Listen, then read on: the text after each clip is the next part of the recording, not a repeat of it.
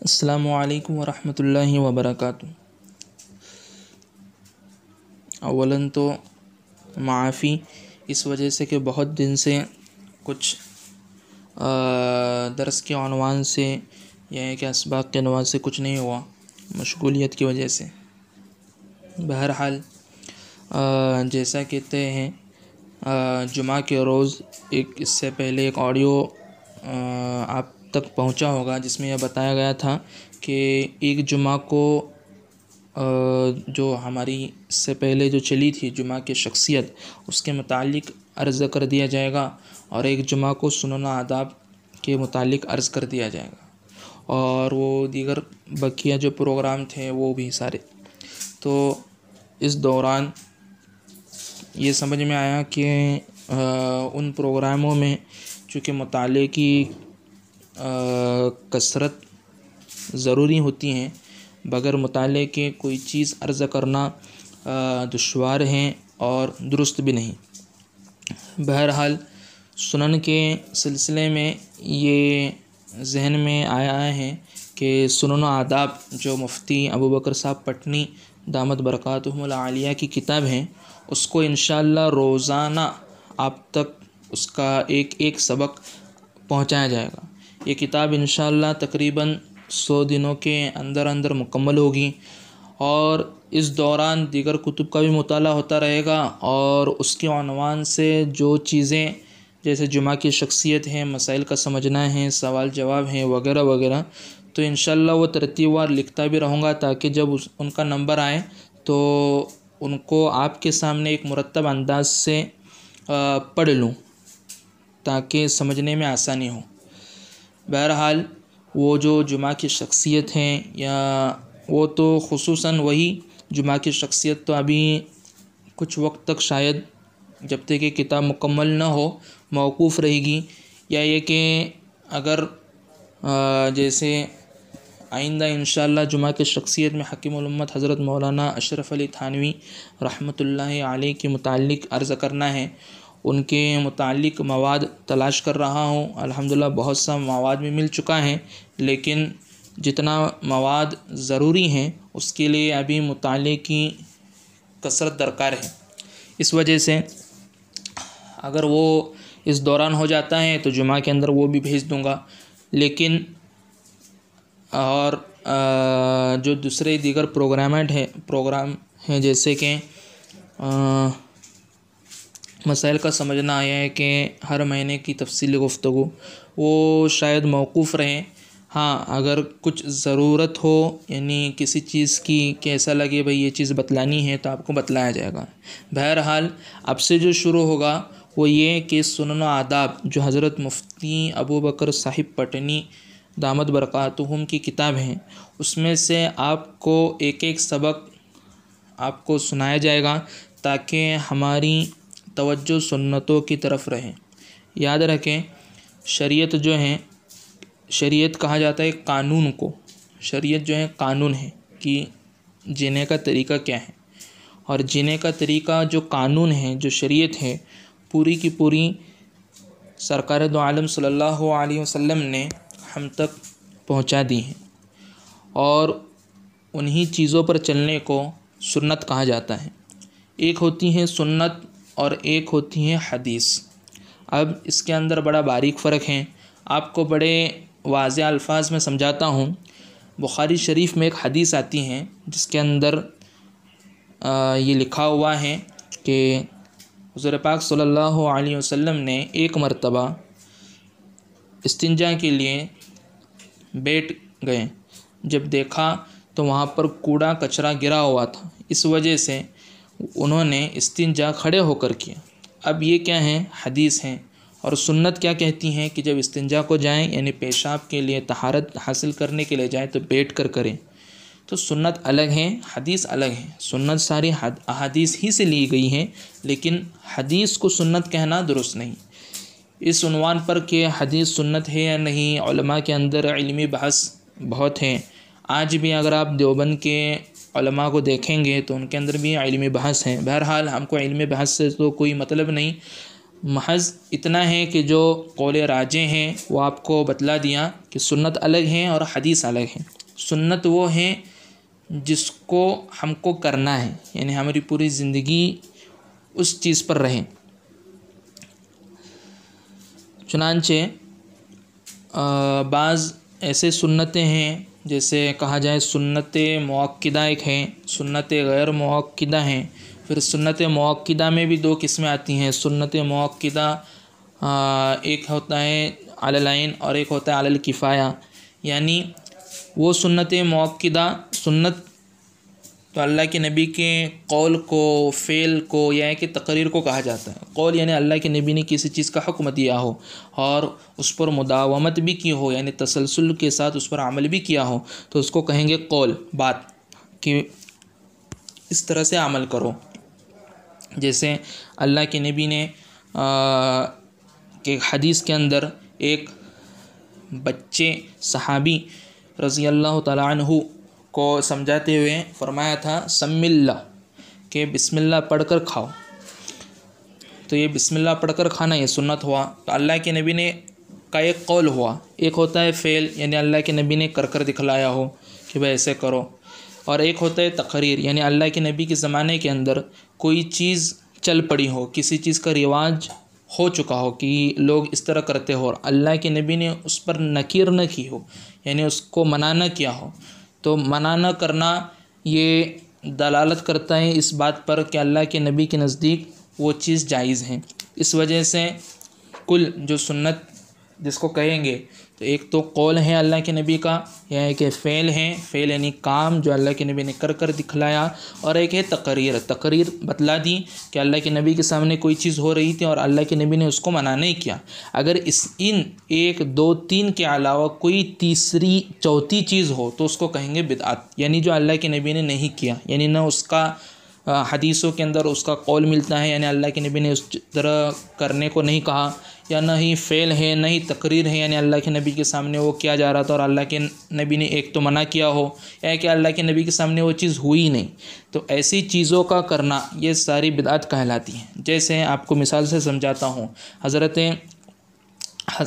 حسین رضی اللہ تعالیٰ عنہ کی شہادت پر یعنی کربلا کے واقعے میں، اور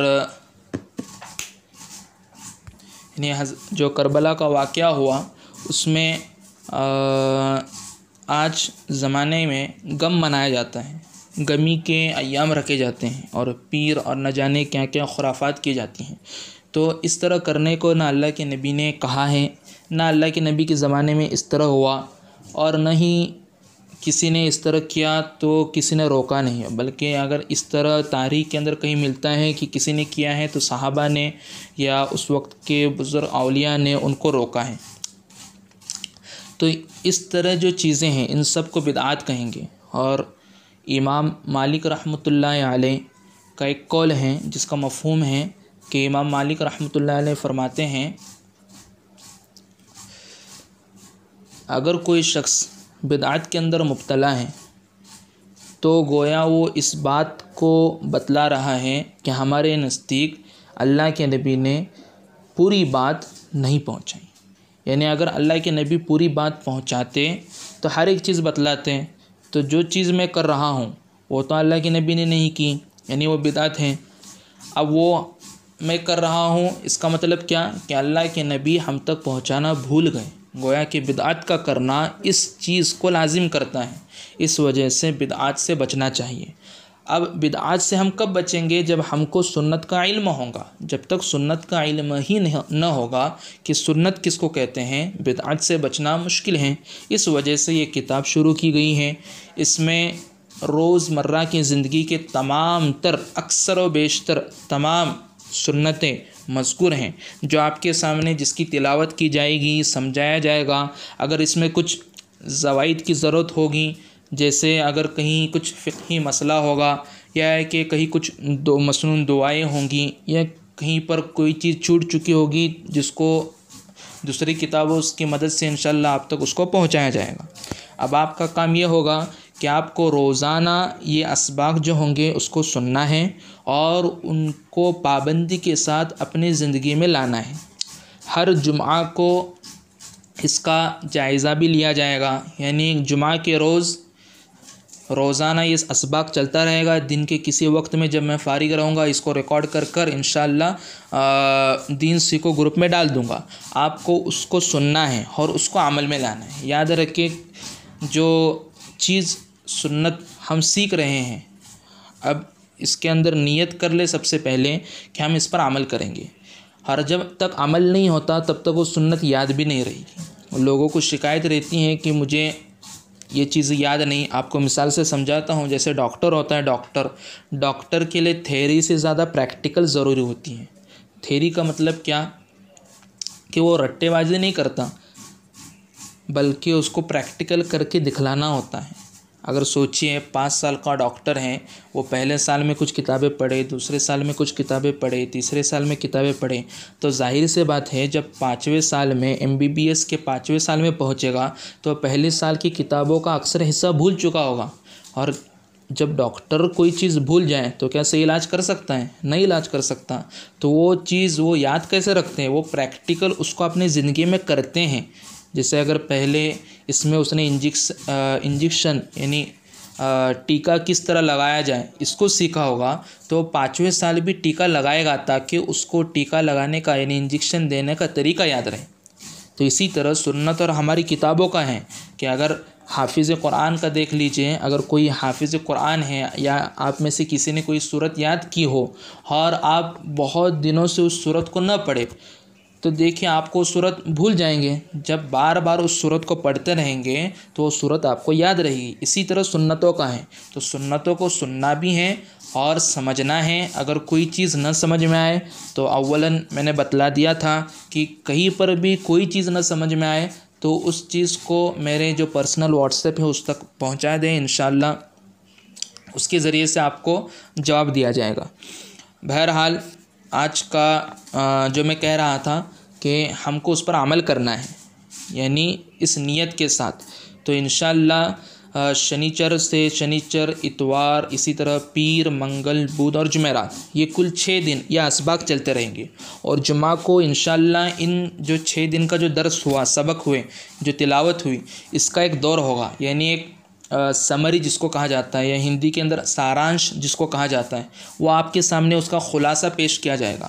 اور آپ کو اب میں ہر ایک کو فون کر کر یا کہ ہر ایک کے پاس جا کر اور اس کو جھنجھوڑ کر یہ پوچھ تو نہیں سکتا کہ آپ نے سنت پر عمل کیا نہیں کیا۔ آپ کو خود کا معلم بننا پڑے گا، خود کا نگران بننا پڑے گا۔ جب تک ہم خود کی نگران نہیں بنیں گے، تب تک ہمارے سے کوئی چیز واقع ہونے والی نہیں ہے۔ تو ہم خود اپنے خود کی نگرانی کریں کہ میں سنتوں پر عمل کر رہا ہوں یا نہیں کر رہا۔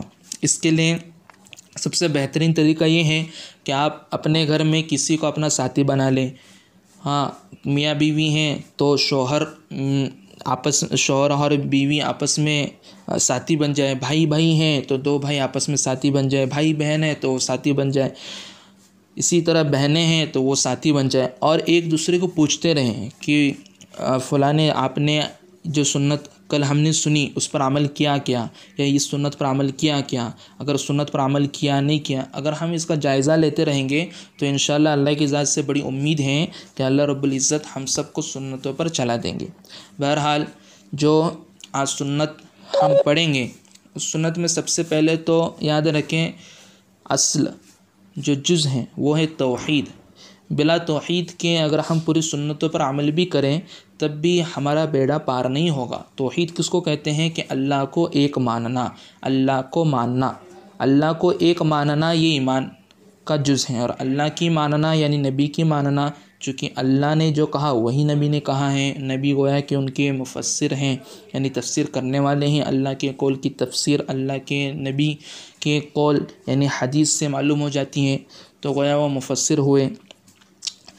تو آج ہم عقائد کے متعلق کچھ آداب پڑھیں گے۔ یعنی ہمارا عقیدہ کیا ہونا چاہیے؟ دربار رسالت جو ہیں، اس کے متعلق انشاءاللہ کل پڑھیں گے۔ اور آج ہم دربار توحید کے چند حقوق پڑھیں گے۔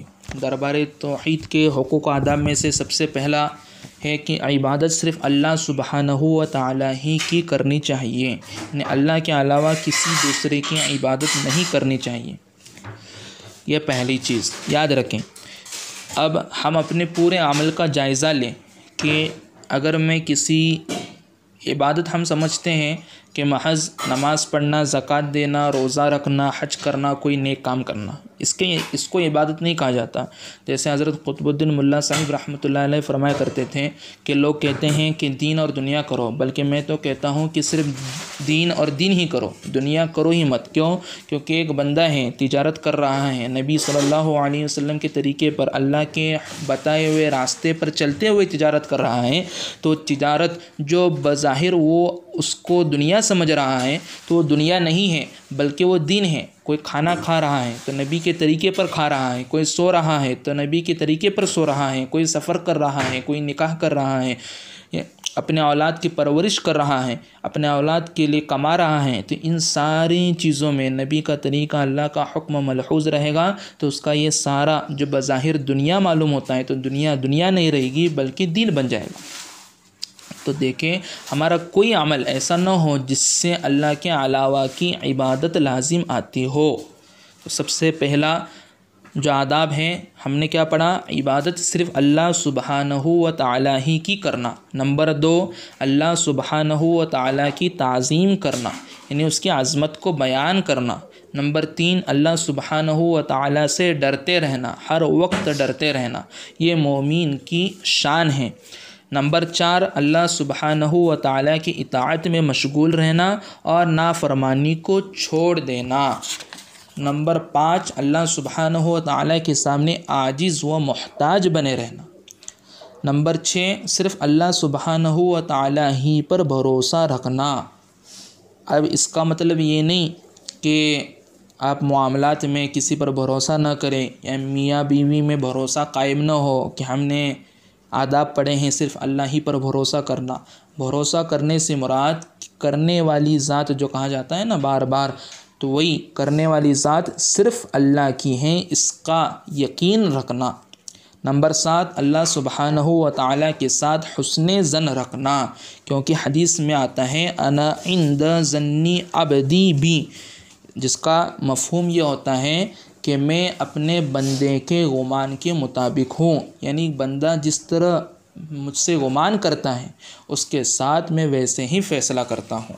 اگر بندہ مجھ سے اچھا گمان رکھتا ہے، تو میں اس کے ساتھ اچھا فیصلہ کرتا ہوں۔ اگر برا گمان رکھتا ہے، تو میں اس کے ساتھ برا فیصلہ کرتا ہوں۔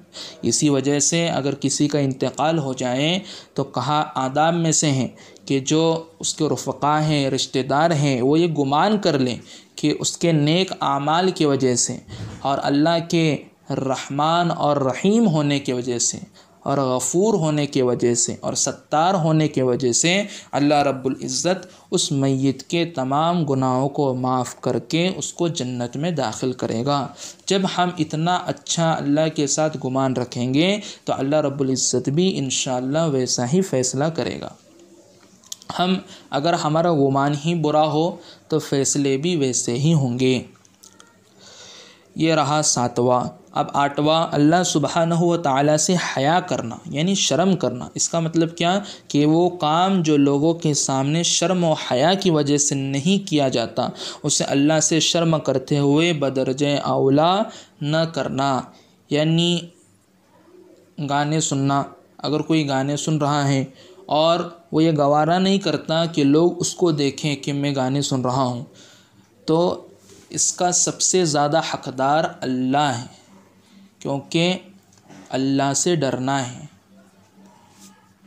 اللہ سب سے زیادہ حقدار ہے اس بات کا کہ اس سے حیا کی جائیں، شرم کی جائیں کہ کوئی دیکھ تو نہیں رہا، لیکن اللہ مجھے دیکھ رہا ہے۔ وہ مشہور واقعہ کہ ایک بادشاہ نے ہر ایک اپنے غلاموں کو مرغی دی۔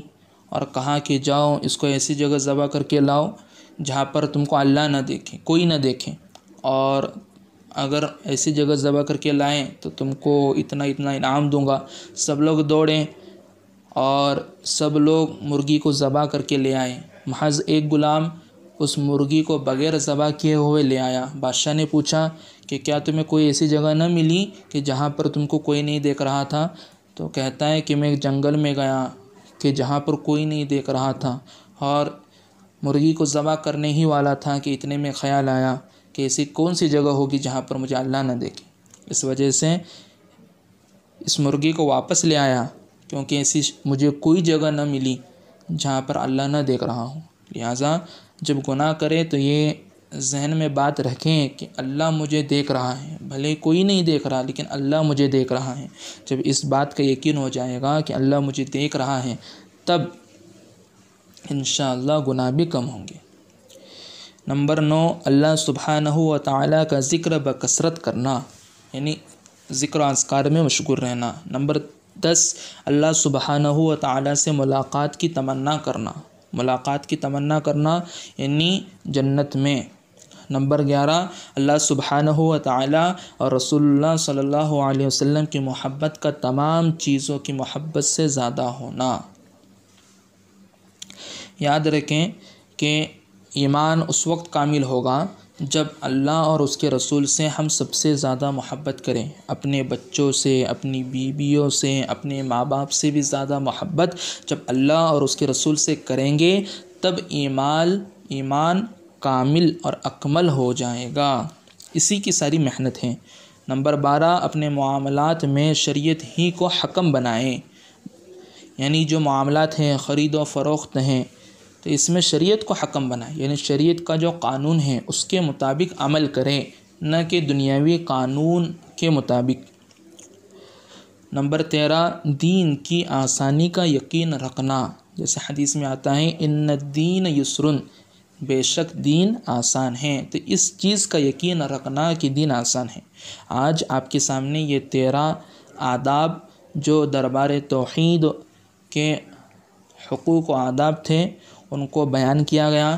ان تیرہ کو سنیں اور اس پر عمل کرنے کا طریقہ کیا ہے کہ اللہ سے ڈر، جہاں پر کہا گیا ہے کہ اللہ پر بھروسہ رکھو، تو بھروسہ رکھو، ڈرو، تو ڈرو۔ حسن زن رکھو تو زن رکھو، اللہ سے حیا کرو تو حیا کرو۔ دین کی آسانی کا یقین رکھنا تو دین کی آسانی کا یقین رکھو۔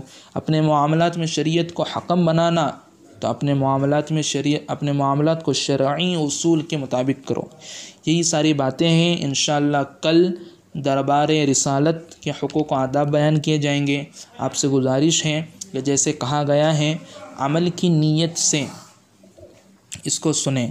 اور اس کتاب کو پڑھنے کا اور سننے کا ایک درخواست ہے آخر میں کہ نیت کر لیں کہ جو بھی ہم سنیں اور جس پر ہم عمل کریں، ہمارے جتنے بھی مرحومین ہیں، خصوصاً میرے والد حضرت منشاد احمد رحمہ اللہ تعالی، ان کو اس کا ثواب پہنچیں، اس کی بھی دعا کرتے رہیں، ان کی مغفرت کی اور ان کے ساتھ حسن زن کی بھی دعا کرتے رہیں۔ جزاک اللہ و حسن الجزا